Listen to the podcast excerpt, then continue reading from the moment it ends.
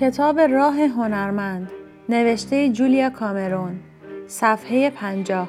مراقبت و حمایت از هنرمند خردسال درون.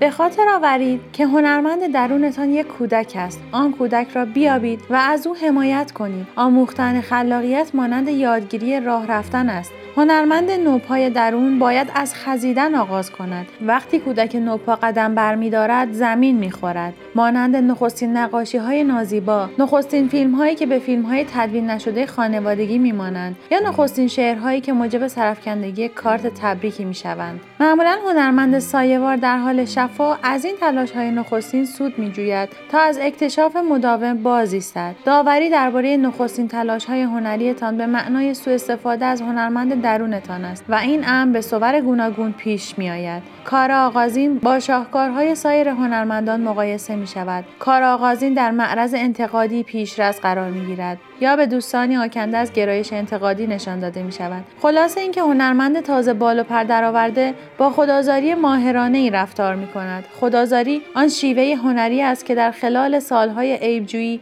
و توبیخ خویشتن در آن به اوج کمال رسیده اید. این عادت چماق انزجار از خویشتن است که هنرمند سایه‌وار می‌تواند با آن خود را بکوبد و دیگر بار به سایه‌ها بازگرداند. به هنگام برطرف ساختن موانع خلاقیت خود ضرورت دارد که آرام و آهسته گام بردارید. آنچه جویای آنیم شفای زخم‌های کهنه است، نه ایجاد زخم‌های تازه، نه پرش از ارتفاع. اشتباهات لازمند، لغزش‌ها طبیعی‌اند. اینها گام‌های یک بچه‌اند.